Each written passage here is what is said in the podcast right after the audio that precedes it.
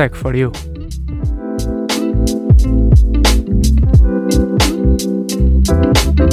O teu podcast tecnológico. Bem-vindos a mais um episódio Tech for You. Este nosso sexto episódio tem tudo para correr bem. Estou mais uma vez novamente aqui com o João, por Zoom, como é habitual. João, como estás? Estou porreiríssimo, Pedro. Esta semana já corrigiste, porque já não disseste. Estou aqui com o meu colega João. Portanto, também não disseste que era amigo, mas ao menos já estamos ali no meio termo, portanto já não é mau. Mas estou muito bom e estou pronto para mais um episódio. Este sexto e mais um episódio bom, não é? No fundo. É verdade, é verdade. Portanto, acho que mais uma vez, como já tem sido uma espécie de lema ou slogan do nosso podcast, tem tudo para dar certo. E olha, no episódio desta semana vamos, portanto, falar de cibersegurança, que foi algo que até já falamos por várias vezes em episódios anteriores, mas acaba por ser um tema sempre muito interessante e sempre com muitas notícias para vos trazer, portanto, fiquem desse lado. Vamos também falar pela primeira vez de empresas portuguesas que são apelidadas de unicórnio. Se calhar já falamos de alguma, mas não diretamente relacionado com esta nomenclatura do unicórnio, podemos ter falado de uma parceria ou assim. Vamos falar ainda sobre dois novos gadgets da Apple e da Razer, sobre inteligência artificial, que também já falamos várias vezes, mas há sempre novas coisas todas as semanas. Vamos falar, e esta notícia vai ser muito interessante, sobre um videojogo com ADN português, o que não é muito comum, mas é bastante bom. Vamos também falar sobre malware no Android, entre outros temas, portanto... acho que podes dar o pontapé de saída, Pedro, para este sexto e excelente episódio. Creio que fizeste jus quando disseste que o nosso slogan é tem tudo para dar certo, e certamente este episódio tem tudo para dar certo. Fiquem aí desse lado. Vamos começar com a nossa primeira rúbrica, o que é nacional, é que é bom.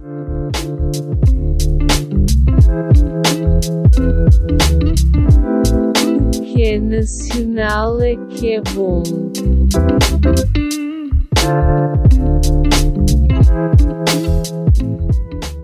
Ora, nesta nossa primeira rúbrica do episódio número 6, começamos com uma notícia bastante interessante. Acronis, só para vocês verem o quão bem eu falo francês, é a única coisa que eu sei dizer. E aprendi há poucos minutos no Google Tradutor, só para ver. Ora, esta empresa... que eu falo tão bem francês que a partir de agora vou só dizer empresa. Esta empresa é especialista em cibersegurança e uma das líderes mundiais de desenvolvimento de soluções, chegou assim a Portugal numa parceria com a Altice. A empresa está sediada na Suíça e vai disponibilizar assim aos seus parceiros em todo o mundo 111 novos data centers, oferecendo assim soluções de cibersegurança e novos serviços aos clientes.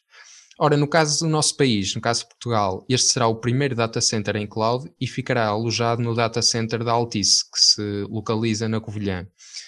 Relativamente a esta empresa suíça, é uma empresa com 1.500 colaboradores, tem uma rede de data centers distribuída por 18 países, contabilizando mais de 5,5 milhões de clientes domésticos e cerca de 500 mil empresas, portanto, 500 mil de empresas. Está presente nos Estados Unidos, na Ásia, na Europa e, neste momento, mais especificamente, em Portugal. Para além de disponibilizar localmente no nosso país os serviços de armazenamento de informação crítica aos seus clientes, também oferece outras soluções de nuvem e cibersegurança através da plataforma Acronis Cybercloud. E transbordando agora de uma área tão importante como a cibersegurança, para outras áreas que se igualam também na importância, já são conhecidos os três finalistas do Prémio de Inovação IN3+, uma iniciativa da imprensa nacional Casa da Moeda, que atribuiu um prémio de 1 milhão de euros a três soluções inovadoras nas áreas da inteligência artificial, nanotecnologia e comunicação digital. Distinguiu como projetos finalistas a AI C-Block, da Fraunhofer, Highlight, da Faculdade de Ciências e Tecnologia da Universidade Nova de Lisboa, e o IDINA, do Instituto de Engenharia de Sistemas e Computadores, Tecnologia e Ciência, o Inesctec. O grande vencedor do projeto IDINA, que stands for Identidade Digital Inclusiva Não Autoritativa, que é uma ferramenta que poderá ter grande utilidade em zonas remotas de alguns países, que não têm infraestruturas que permitam essa acreditação dos seus cidadãos, dada a autoridade necessária a instituições credíveis, tal como escolas, instituições de saúde, autoridades locais, E assim então atestar o nascimento e a vivência de cidadãos a partir de eventos como a vacinação ou ingresso no ensino. Em alguns países também esta plataforma poderá posteriormente integrar ou até assumir o papel de registro autoritativo, cumprindo apenas uma regulamentação das Nações Unidas. Todos os cidadãos têm que possuir um cartão de identificação válido. Muito bem, Pedro. E olha, aproveitando esta onda, esta maré alta de sucesso de empresas e startups portuguesas, passamos agora para uma empresa portuguesa que se juntou assim às outras três que até agora já eram apelidadas de empresas unicórnio. Por empresas unicórnio entendem-se empresas que atingem uma avaliação superior a 1.000 milhões. Falamos, portanto, da FITSAI, que fechou assim uma ronda de investimento de $200 milhões. Ronda esta que foi liderada pela investidora internacional KKR, que a avaliou em mais de $1.000 milhões, ou seja, cerca de 168 milhões de euros. A startup tecnologia financeira liderada por Nuno Sebastião junta-se assim, como eu já tinha dito, a três empresas portuguesas que já eram denominadas de unicórnio. Falamos da Farfetch, da OutSystems e da TalkDesk. Esta é uma empresa que foi fundada por portugueses e que mantém a sua sede também em Portugal, mais precisamente em Coimbra. Ora, a sétima ronda de financiamento, segundo o Crunchbase, que foi inicialmente avançada pela Reuters, contou com a participação de investidores que já tinham apostado na empresa antes, como são, por exemplo, a Sapphire Ventures ou a City Ventures, e vai seguir para a empresa acelerar, sobretudo, a expansão global, aumentar ainda a oferta de produtos e consolidar a sua presença no mercado de gestão de risco e prevenção de cibercrime. Ora, explicando um bocadinho melhor o que é que a FITSAI faz e o que é que oferece em termos de produto, a empresa utiliza a inteligência artificial para evitar o cibercrime e tornar a atividade bancária mais segura, conta com uma equipa de 500 pessoas que têm estado a trabalhar remotamente devido à pandemia, como quase todas as empresas hoje em dia, mas é uma empresa que está espalhada não só por Portugal como também pelo mundo inteiro, tendo escritórios em Lisboa, Porto, Coimbra, Nova Iorque, Atlanta, Silicon Valley, Londres, Hong Kong e até mesmo Sydney. A empresa, como eu já tinha dito, e que é liderada por Nuno Sebastião, monitoriza empresas com mais de 800 milhões de clientes em 190 países, incluindo os 5 maiores bancos da América do Norte, o que é bastante notório. Bancos como, por exemplo, o Citibank ou o Santander também usam a solução de inteligência artificial oferecida pela empresa portuguesa.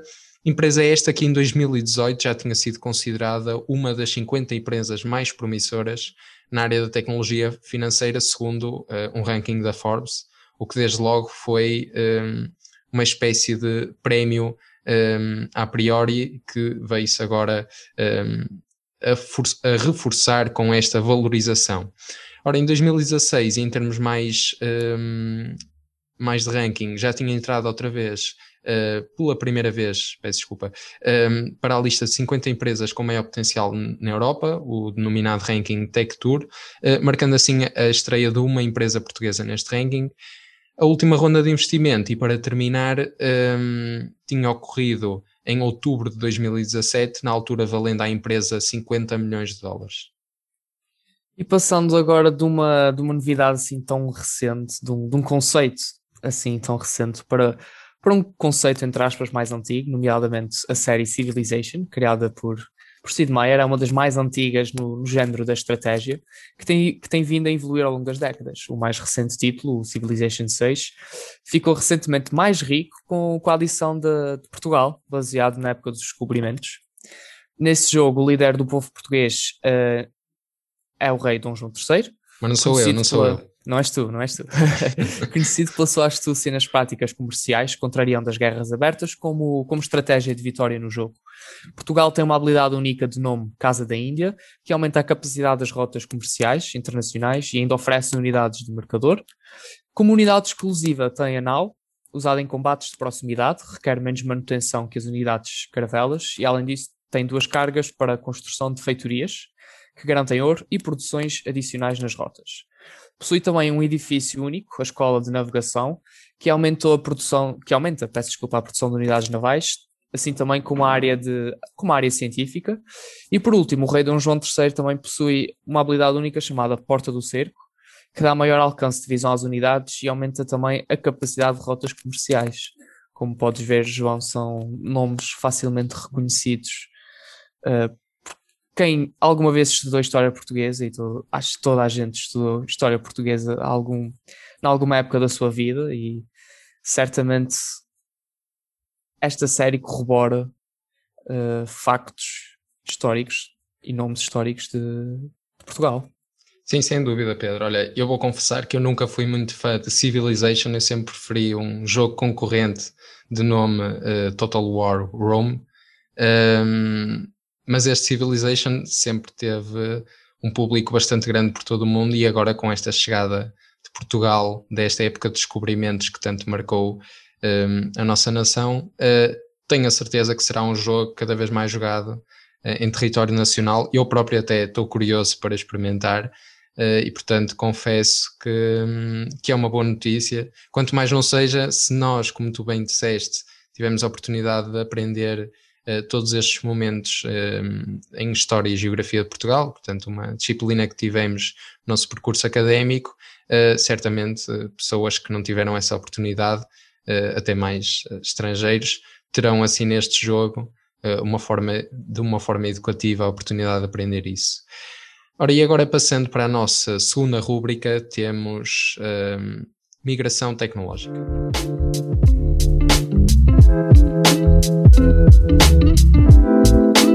Migração tecnológica.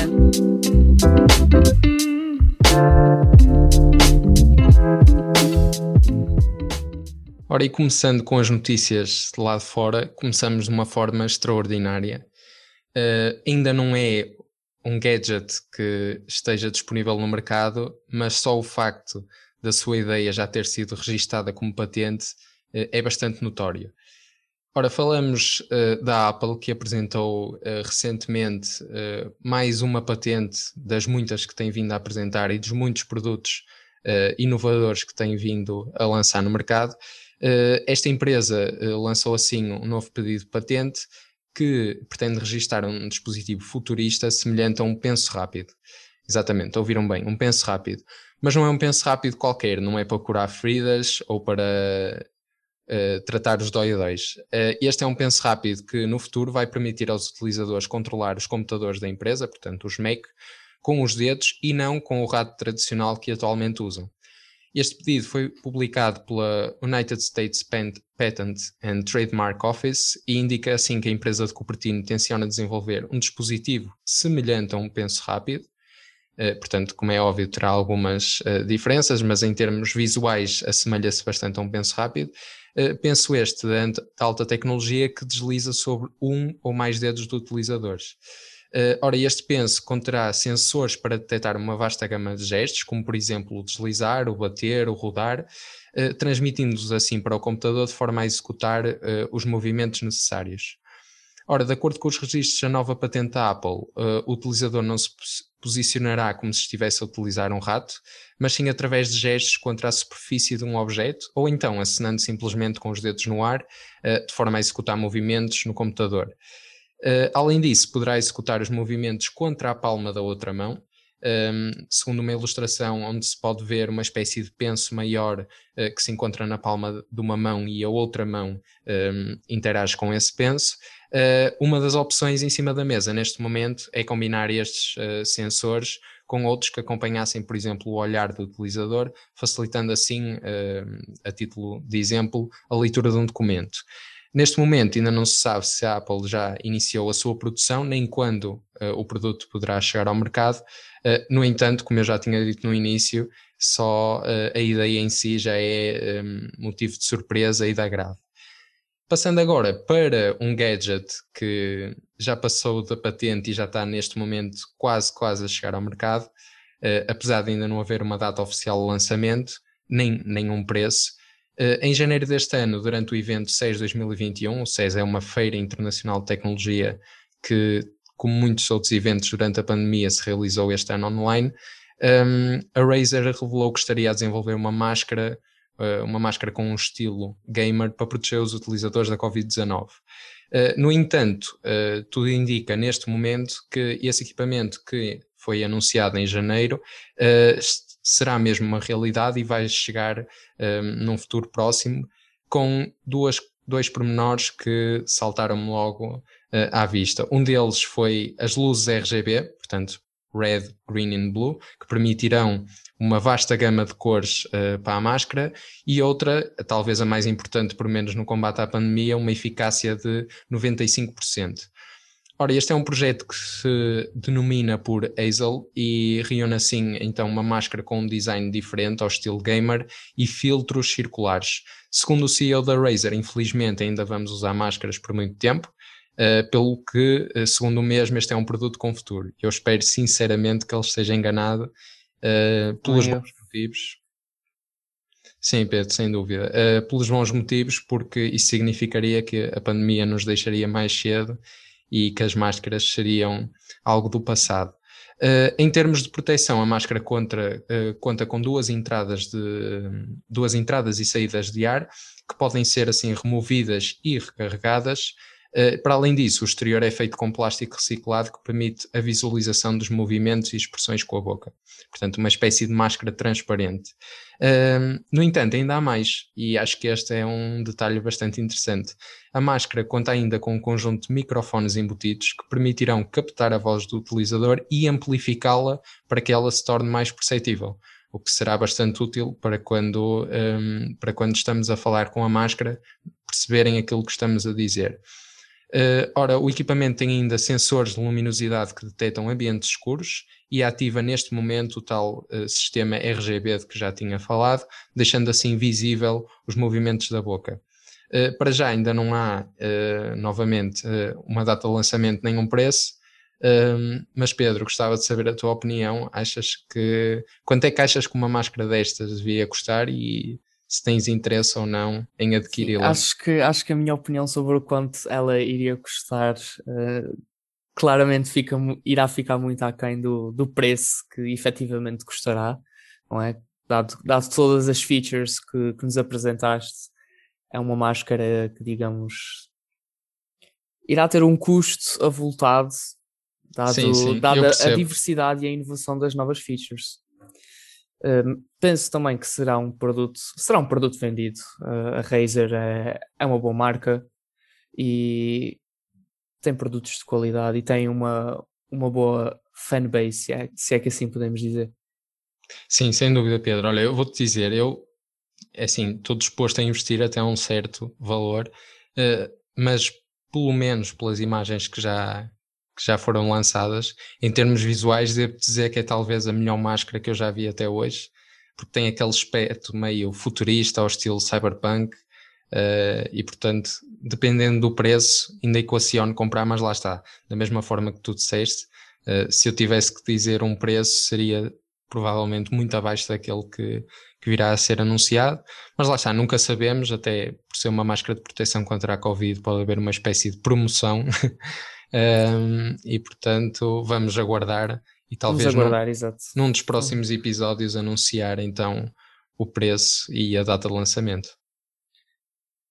E como se passando agora de um nível alto de hardware para um nível mais baixo de hardware, faltam apenas alguns dias para o lançamento da linha de CPUs para desktop da 11ª geração da Intel, mas algumas informações já foram reveladas. Relativamente ao modelo Core i9 11900K, foi agora identificado como poderoso overclock, e prestem bem atenção, 7 GHz. Segundo as informações do CPU Z Validation, esta frequência apresentada pelo flagship foi alcançada quando este foi alimentado em mais de 1000. Esquece. Já são tantos volts que tu até já ficaste trocado, Pedro. Eu ajudo-te. 1973 volts. E agora podes continuar já mais calmo e já não tão surpreendido com esta quantidade de volts. Bem, o overclock foi denominado de ROG Fisher e recorreu ao motherboard Asus ROG Maximus 8 Apex, um modelo projetado essencialmente para overclockers. Por outro lado, o canal do YouTube indiano PCOL mostra um vídeo com o processo de overclock também do mesmo processador, para o alcance relativamente inferior de 6.5 GHz. Esta frequência é, neste caso, conseguida com uma voltagem ligeiramente inferior a 1678 volts. Como vês, João, consegui acertar à segunda. E deixa-me deixar o teu agradecimento, o meu agradecimento, peço desculpa, tu conseguias resolver este pequeno problema técnico. Ora é essa, Pedro, sempre às ordens. E agora, por último, mas não menos importante, a nossa querida área, a minha tão querida área, e certamente do João, como estudantes de informática, sem dúvida, software. Sem dúvida. Software. As atualizações do Android são sempre um tema importante que atraem também bastantes utilizadores, apesar de não surgirem com a frequência esperada, mas trazem sempre trazem sempre novidades importantes para os smartphones de Android. Descoberto pelas Imperium, há um novo malware que se está a espalhar ao mascarar-se de uma simples atualização do Android. Os utilizadores precisam de a instalar, mas infelizmente não o estão a obter pela Play Store, vem apenas de um APK externo que contém todo o código malicioso, e após o utilizador dar o passo de instalação, o malware começa o seu caminho destrutivo. Consegue copiar um conjunto elevado de dados do smartphone, como por exemplo contactos, mensagens, pesquisas, favoritos. Consegue também recolher dados em tempo real, sempre com base no smartphone, ou seja, captação de som, fotografias e gravar chamadas que estejam a acontecer naquele mesmo momento. E para maximizar a recolha de dados, consegue ler também o bloco de notas e fornecer os dados que estão ali presentes. É algo realmente a ter em conta e a ter muito cuidado, especialmente com a instalação de APKs externos. Neste caso é um que se faz passar por utilização do Android, mas muitos deles, muitas vezes, disponíveis de forma acessível online, acabam por também trazer este malware que falaste. Ora, e agora passando para a nossa próxima rúbrica, como vocês já sabem, a nossa rúbrica favorita, e que esta semana volta a trazer um conteúdo, a nosso ver, não é? Bastante bom. Temos agora Insólito, Nunca Fez Mal a Ninguém.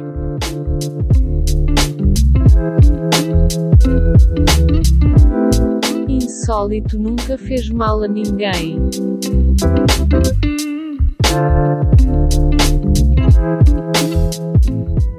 Para então começar esta insólita rúbrica, pequenos segredos colocados por programadores em novas aplicações são o que nós chamamos de easter eggs. É algo bastante comum. Qualquer um destes easter eggs traz informações ou algum divertimento para os utilizadores, sendo apenas um motivo entreter os mesmos. A Microsoft tem um historial grande de colocar easter eggs nas suas aplicações e o mais recente apareceu agora num dos seus mais antigos sistemas operativos, o Windows 95. Escondido há 25 anos na app Internet Mail do Windows 95, até agora nunca tinha sido revelado nem registado em nenhum lado. O hacker e programador Albacore anunciou ao mundo a sua descoberta recente através de um simples tweet. Do que mostrou nessa rede social, existe uma forma de aceder à nova janela na app Internet Mail do Windows 95. Essa mostra depois uma lista dos programadores que participaram no desenvolvimento desta app. Este easter egg é bastante semelhante a muitos outros que foram encontrados ao longo dos anos e que ajudavam também a reconhecer quem participava nestas aplicações. A utilidade deste easter egg é zero, como se esperava. É apenas uma lista de nomes que surge ao utilizador, mas mostra que muito código com opções semelhantes está ainda escondido e por descobrir. Neste caso demorou 25 anos a ser revelado, mas provavelmente outros irão demorar tanto ou mais a ser revelados. Sem dúvida, Pedro. Olha, e se os easter eggs são colocados nos programas para entreter os utilizadores, o que dizer do próximo Insólito? Eu acho que o propósito é o mesmo. Eu, há uns episódios atrás, confesso que brinquei contigo quando te disse antes um Insólito. Quando te perguntei se já te tinhas benzido antes de dizer o Insólito, mas agora o feitiço virou-se contra o feiticeiro, portanto sou eu que me vou ter que benzer antes do próximo Insólito. Ora, para aqueles que pensavam que a tecnologia não traz cheiros, atentem na notícia que se segue. A Virtual Reality Ventures, uma empresa de realidade virtual, anunciou o kit Smell VR, onde graças a um protótipo gerador de cheiros, se pode sentir, é agora que entra um insólito, a pornografia em realidade virtual mais do que nunca. E porquê? A empresa explica que emprega tecnologia patenteada para permitir aos utilizadores cheirar o corpo da sua estrela de porno preferida em realidade virtual e sentir que estão com ela de uma forma que até aqui só era possível em sonhos. Ai meu Deus, onde é que isto vai? O sistema é composto por um headset de realidade virtual típico e uma espécie de máscara que se coloca sobre a boca e o nariz por onde são difundidos os cheiros. Ora, o CEO e fundador da empresa explica ao Vice que os cheiros são criados como uma espécie de combinação de perfumes e cheiros verdadeiros de mulheres. Falamos com as estrelas mais populares para perceber que perfumes, shampoos ou outros produtos corporais usam para recriar os seus cheiros. Ora, nesta fase, as primeiras 500 unidades produzidas estiveram à venda por $299, pouco menos de €300, e já estão esgotadas. Pronto, agora está explicado porque é que há tanta procura por papel higiênico. Ora, o kit inclui 4 frascos de cheiros, havendo depois a possibilidade de se comprar mais um em separado. Portanto, isto vai-se adquirindo o cheiro, é cheiro após cheiro. E os nomes desses cheiros, que foram assim tornados públicos, têm nomes bastante sugestivos. Não sei, Pedro, se queres que eu continue a notícia ou paro por aqui. Eu já estou a ver assim um bocado traumatizada. Eu vou entrar na onda que tu estás e vou também não dar nenhuma sugestão. Não ser sugestivo. Ora, mas então os nomes são... os nomes dos cheiros, atenção. Milf Sensation, Teenage Dream, Squirt Delight ou Happy Ending. São um conselho pessoal, não pesquisem isso no Google. Ok? Pronto. Não é possível utilizar a solução que difunde estas fragrâncias com outras marcas de headsets. O único que é compatível são os Cardboard Virtual Reality, mas óculos, por exemplo, os óculos com o da Facebook ou o Vive não são compatíveis. Neste momento ainda não há indicações sobre quando é que a empresa vai ter mais unidades do Smell VR disponíveis no mercado, mas certamente já haverá muitas pessoas à espera de um lançamento de mais unidades. Eu não sou uma delas. Eu não, sou, não, eu não estou. Felizmente não estou. Mas que deve haver. Isso não tenho dúvida. Se não houvesse, não vendiam. E se não houvesse, não existia. Pois, é verdade. E se as primeiras 500 unidades já esgotaram, imagina quando vierem as próximas 500, 1000, 2000, o que for. Portanto, tu estavas interessado, Pedro, não estás? Eu mas é só nos óculos, calma. Vamos dizer que eu sou uma pessoa mais tradicionalista, estás a ver? Mas não desenvolves... Gosta de um jantarzinho, de uma conversa. Está bem, sim senhor Pedro, fazes tu muito bem. Ora, e passando agora para a nossa próxima rúbrica, aquela onde destacamos a personalidade que se destacou nesta semana, a nossa rúbrica Guru da Semana.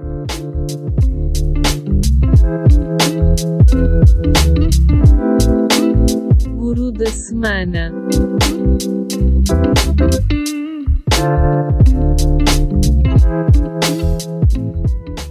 Ora, mais uma semana, mais um Guru da Semana. Pedro, quem é o nosso Guru desta semana? Esta semana o prémio vai para Lei Yun. Não sei se estou a pronunciar corretamente, mas... Estás, Pedro, está impecável. Oxalá que sim, e se ele ouvir isto, não me mates. Numa semana em que a gigante tecnológica chinesa Xiaomi lança vários produtos no mercado, o nosso Guru da Semana não poderia deixar de ser o seu CEO. O empresário e bilionário chinês que lidera desde a sua fundação a Xiaomi vê a sua empresa a chegar ao topo da tabela de gigantes tecnológicas poucos anos após a sua fundação, graças muito à qualidade, à variedade e também ao preço competitivo dos produtos que a mesma desenvolve. Esta semana são vários os produtos lançados, entre os quais a famosa Xiaomi Mi Band 6, que aliás vai ter um novo nome, passará a ser chamado Xiaomi Mi Smart Band 6, e também um dos smartphones que eu sou adepto, o Xiaomi Mi 11. Muito bem, Pedro. Olha, eu tenho a Xiaomi Mi Band 5 e só esta mudança de nome para Smart Band já indica que as funcionalidades vão ser... Farão aí muitas novidades, não é? Sim, exatamente. Portanto, estou ansioso por saber mais sobre a nova pulseira de atividade. Ora, um bocadinho mais sobre o nosso Guru da Semana. Nasceu no ano em que o homem chegou à Lua, em 1969. É casado e pai de 2 crianças. No ano em que eu e o Pedro nascemos, em 2000, fundou uma loja de livros online, Joyo, presumo também que seja assim que se diga, que foi posteriormente vendida à Amazon em 2004 por $75 milhões, algo semelhante ao processo de aquisição, por exemplo, da Book Depository. Em 2010 funda assim a Xiaomi com 6 líderes tecnológicos, da Google China, da Motorola em Pequim, da Universidade de Ciência e Tecnologia também em Pequim, da Kingsoft Dictionary ou ainda um líder de desenvolvimento pessoal. Ora, e se pensarem que este é um líder sem nenhum caso, pensem duas vezes. Isto porque no ano passado, em 2020, foi apanhado a utilizar um iPhone, é verdade, um telemóvel da marca concorrente à Xiaomi, deixando assim os fãs da marca chinesa revoltados. A mim, confesso que, uma vez que não tenho nem um Xiaomi nem um iPhone, fiquei apenas surpreendido. Força, Pedro, força. Eu acho que é uma estratégia bastante inteligente, não é? Para estares a par da tua concorrência e a par do que é que a concorrência faz e lança e do que é que se está a passar na concorrência, não usar um iPhone. Claro, é. Eu percebo o teu ponto de vista, mas acho que muitos fãs, e eu por menos também interpreto assim, portanto, acho que o uso do iPhone não é porque ele acha que a Xiaomi não tem capacidade de combater com o iPhone, acho que é precisamente por ver no iPhone aquele rival de onde pode ir buscar algumas ideias para superar a sua qualidade. Mas houve muita gente que acabou por ver isso como algo do género: se ele usa o iPhone é porque o Xiaomi não é suficientemente bom para que ele, mesmo sendo CEO da empresa, o use. Mas pronto, lá está, como tu disseste e bem, acho que não é essa a interpretação mais correta. Ora, entrando agora na nossa sequência de recomendações, começando pela nossa primeira rúbrica de recomendações: se uma imagem vale por 1000 palavras, imagina um vídeo. Se uma imagem vale por 1000 palavras, imagina um vídeo.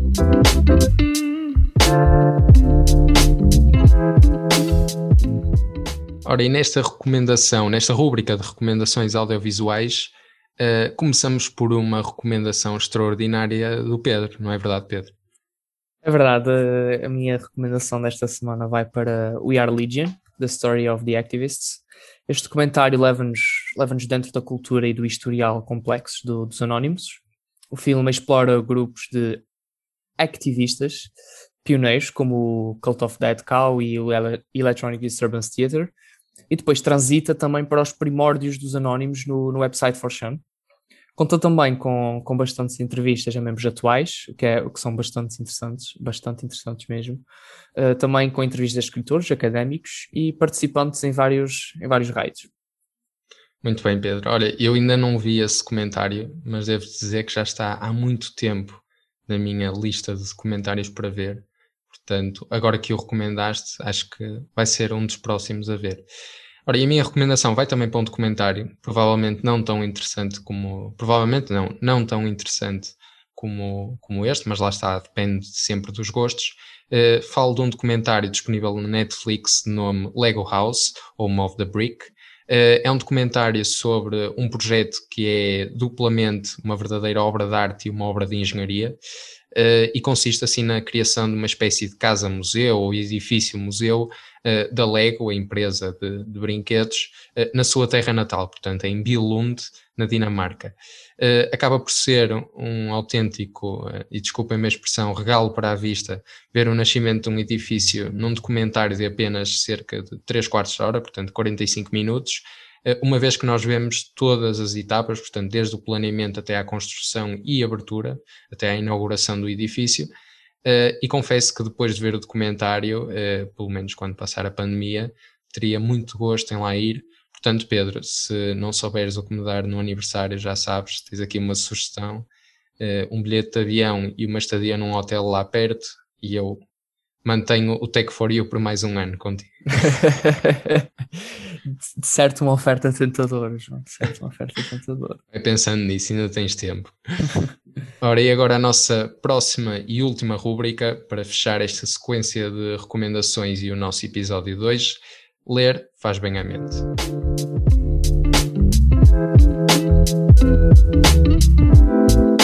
Ler faz bem à mente.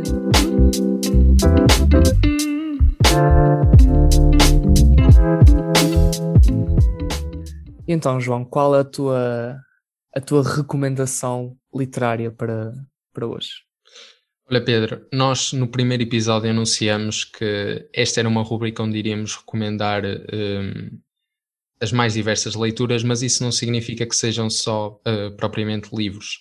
E a minha recomendação desta semana é precisamente uma prova disso, porque não vai para nenhum livro em concreto, vai sim para a edição de março da revista National Geographic, uma revista que tem um tema de capa que, a meu ver, mas isso também, lá está, tem a ver com os meus gostos, acaba por ser o mais interessante da edição e fala, portanto, da ida da missão a Marte, da Perseverance, que já abordamos em episódios anteriores. Mas, para além disso, a revista tem outros tantos artigos bastante interessantes e eu sou daquelas pessoas que presta sempre muita atenção à parte visual e nisso esta revista da National Geographic é verdadeiramente excepcional nesse sentido.